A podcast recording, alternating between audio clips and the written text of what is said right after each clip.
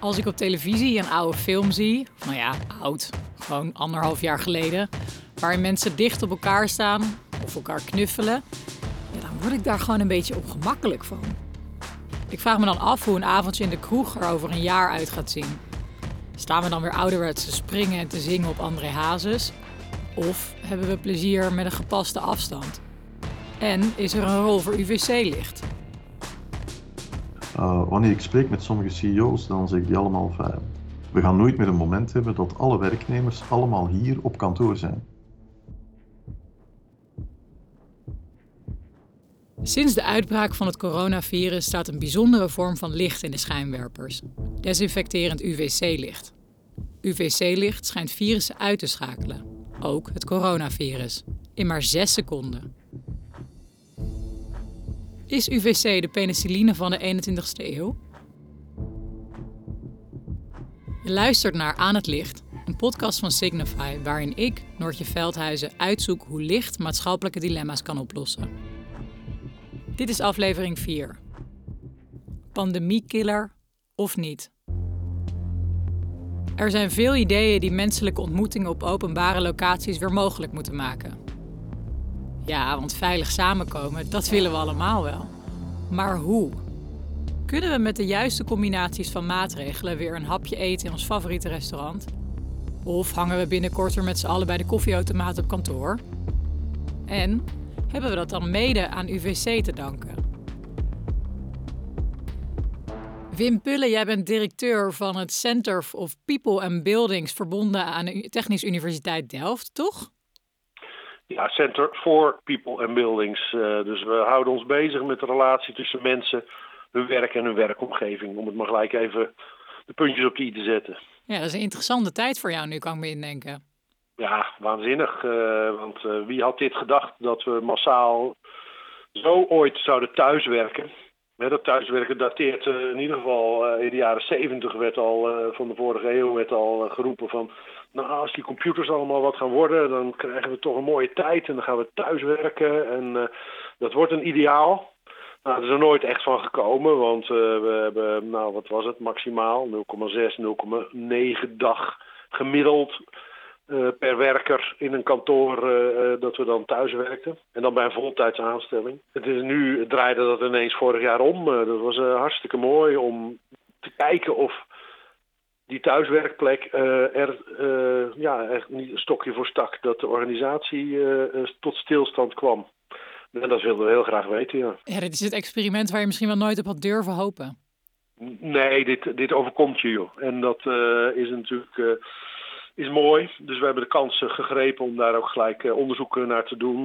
we hebben een onderzoek gedaan rond 30, 35, 40.000 deelnemers. Uh, dus we zien allerlei interessante patronen uh, eigenlijk. Maar toch even terug naar het kantoor. Want we werken nu, uh, veel mensen werken al ruim een jaar thuis.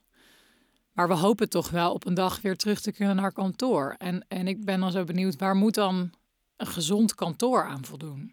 Ja, mag, mogen we daar het gesprek even over voeren? Want je zegt um, een gezond kantoor.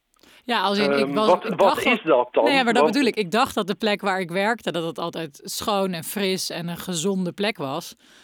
En nu mag ik er opeens niet meer naartoe.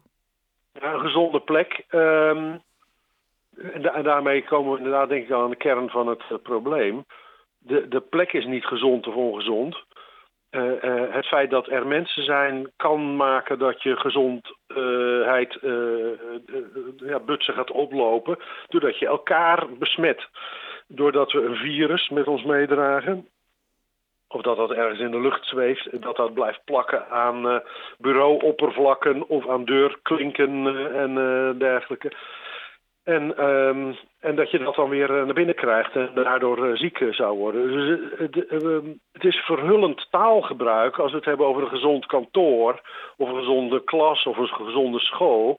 Want het zijn, het zijn de mensen die gezond zijn of ongezond zijn. En ehm, dat is denk ik een heel belangrijk ding. Dat verschuift namelijk de aandacht van de techniek van een gebouw de stapel stenen die het is, of het gegoten beton eh, dat het is, ehm, naar het gedrag van de mensen. Want eh, gezondheid is een supercomplex ding. Een gebouw, zeggen sommige mensen, is ook wel een complex ding, maar eigenlijk is het gewoon een dode stapel stenen. Dus ehm, ja, ik wou daar wel graag even het onderscheid in maken, zoals je hoort. Zeker, maar dan stel ik de vraag anders. Hoe kan een kantoorruimte weer een plek worden waar mensen daartoe kunnen zonder dat ze zich zorgen moeten maken om hun gezondheid? Kijk, nou, dat vind ik een hele fijne vraag, uh, want dan kan ik er uh, iets mee. De definitie van de Wereldgezondheidsorganisatie benoemt gezondheid als een status van complete fysieke, mentale en sociaal welzijn. En niet alleen maar de afwezigheid van een, een ongemak of een, ja, een, een hobbeltje een keer in, in het een of het ander. Dus die mens die fysiek uh, mentaal en sociaal bij elkaar genomen zich happy voelt, dat is een gezonde mens. En um, dat betekent dus dat als je naar dat kantoor kijkt en zegt van waar word ik ziek van? Waar word ik mentaal minder van? Of waar wordt mijn sociale welzijn door beïnvloed? Dan is dat de combinatie van het gebouw.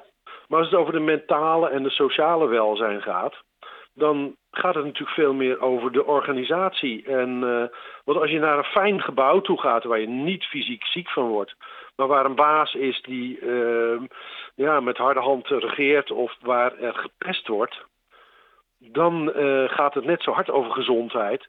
Maar dan ga je naar een fijn gebouw toe om vervolgens vervelend aan het werk te gaan.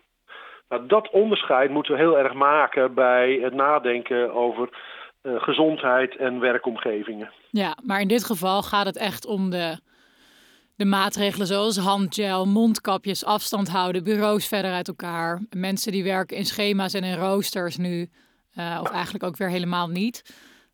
Kunnen we daar ooit weer vanaf? Wat zijn maatregelen die je dan kunt nemen om dus op die manier aan, voor meer veiligheid en voor meer uh, een gezondere werkomgeving in het ja, tastbare? Ja, daar durf ik wel van aan dat we daar ooit vanaf uh, komen. Hè, als uh, alle vaccins goed gaan werken en dat virus is op zijn terugtocht. Dat hebben we gewoon eerder meegemaakt. Ehm, Spaanse griep, zo'n ding. Hè. We, hebben niet, we hebben niet honderd jaar last gehad van dat we niet bij elkaar kon komen omdat dat virus nog ergens rondwaarde. We hebben jaarlijks griepvirussen waar velen van ons tegen ingeënt worden. Of, um, dus, dus ook dit zal wel een keer op zijn retour uh, gaan. Wie het weet mag het zeggen als het gaat om de voorspelling wanneer dat is. Uh, um, maar dat, dat uh, kunnen we ook niet zeggen over of er ooit nog eens een keer een nieuwe opduikt. Nou, als het in onze generatie gebeurt dat er nog weer eens een nieuw virus opduikt, dan zou het best kunnen zijn dat we andere maatregelen moeten nemen. Maar je ziet, en dat is wel een belangrijke, en daarom was vond, vond ik wel fijn dat je begon met die handgelletjes en, en het ontsmetten en uh, dat soort dingen. Um, Super belangrijk. Hygiëne op kantoor, gedrag uh, wat elkaar de ruimte laat uh, en niet uh, noodzakelijk in gevaar brengt om iets over te dragen. Dat is natuurlijk niet alleen maar in deze coronaperiode van belang, maar dat is altijd al van belang.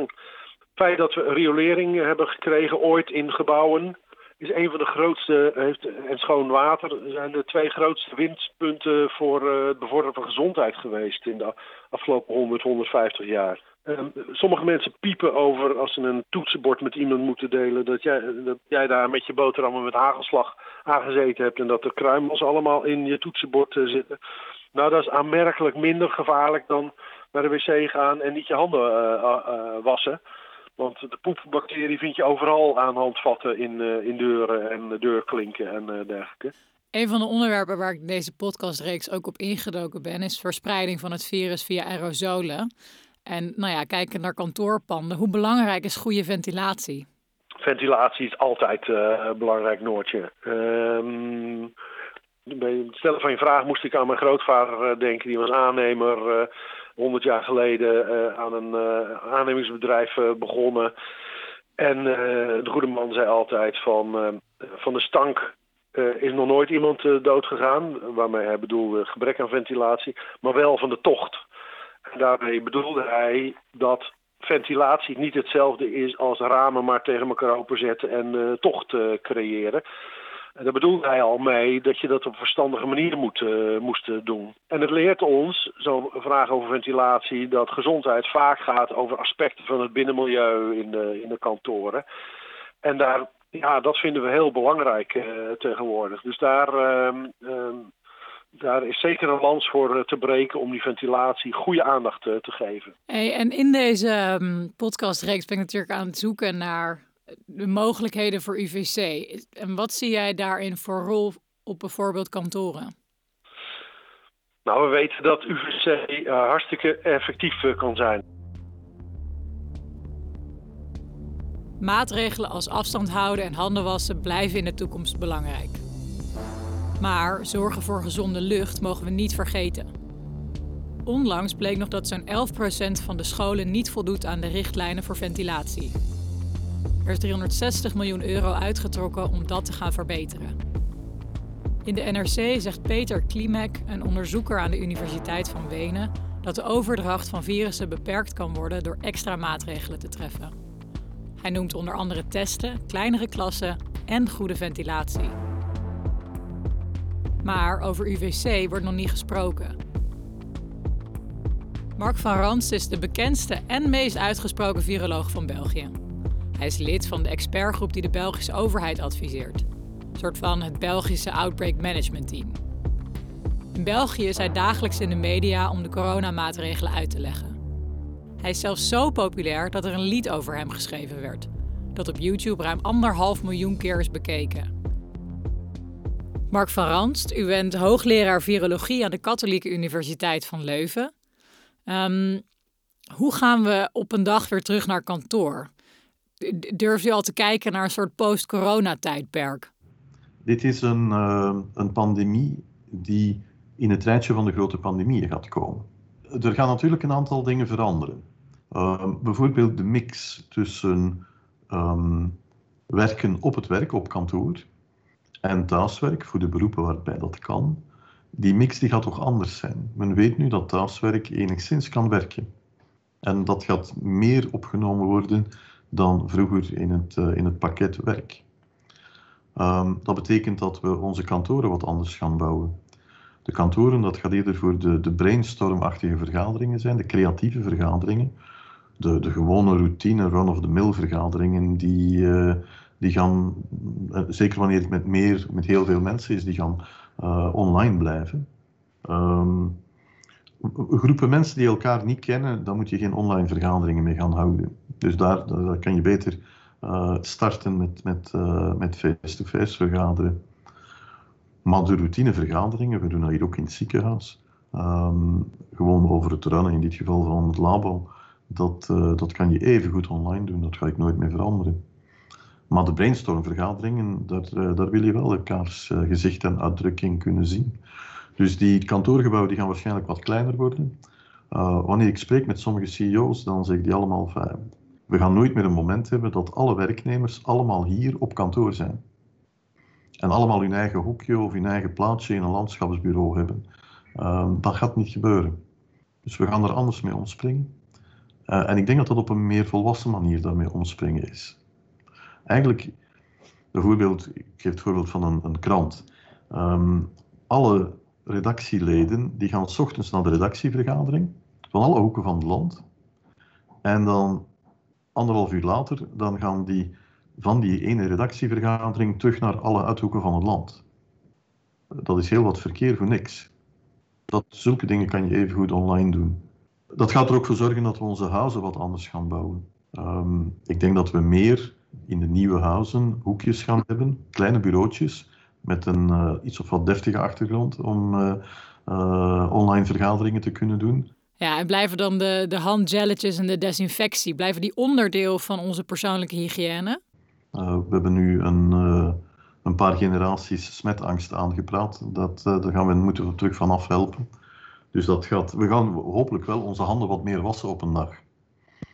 Maar ik denk dat we dit moeten terugdringen tot een, een meer acceptabel niveau dan nu. Handen wassen met, uh, met water en zeep, heel gewone zeep. Dat gaat wel overblijven.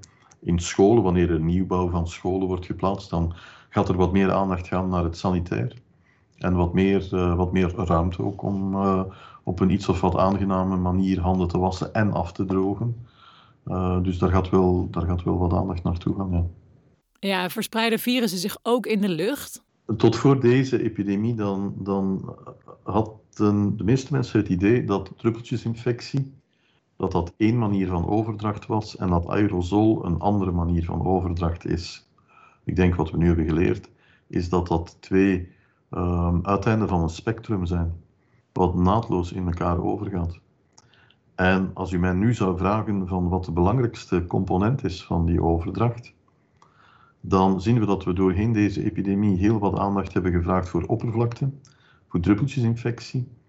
En dan later, en dat begrip is in, in de verschillende landen op verschillende momenten gekomen, um, ook aerosolen.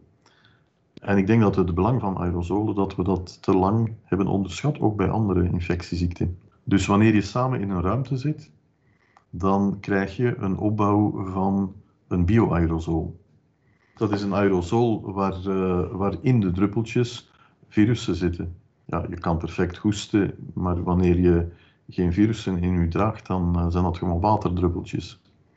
Maar wanneer iemand ziek is in die kamer, en men heeft dat gezien met een aantal zangkoren, uh, verbluffend wanneer die omgeving van het repetitielokaal niet goed geventileerd is, dan kan je daar 60 mensen hebben en meer dan 50 van de 60 mensen gaan ziek worden.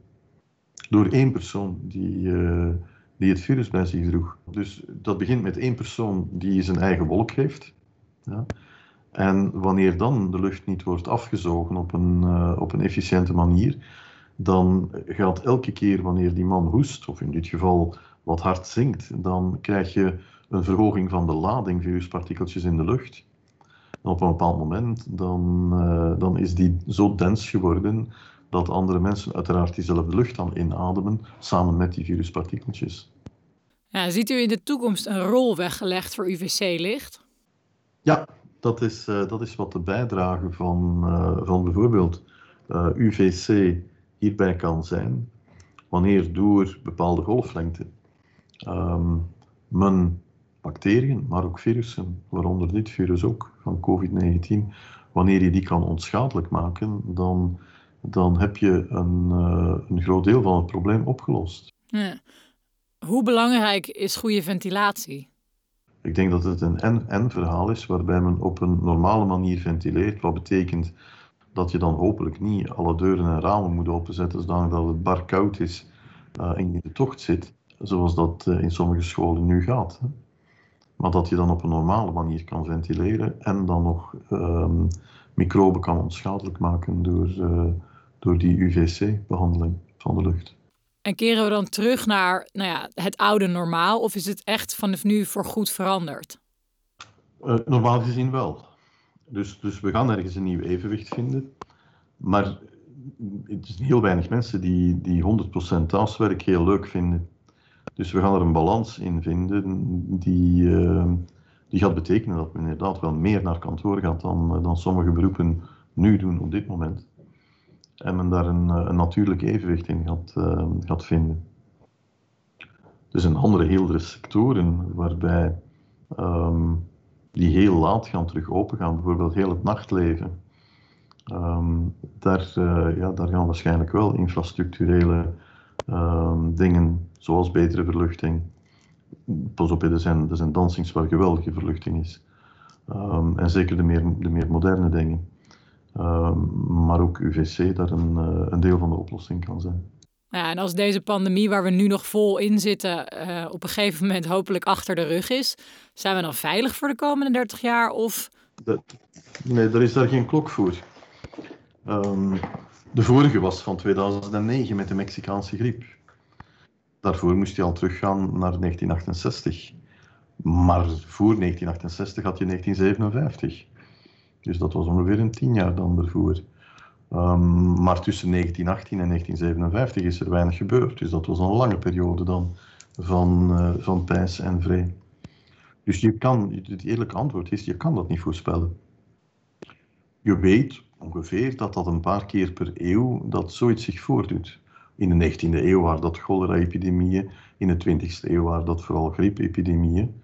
Um, En nu zitten we, zitten we met deze coronavirus-epidemie of pandemie.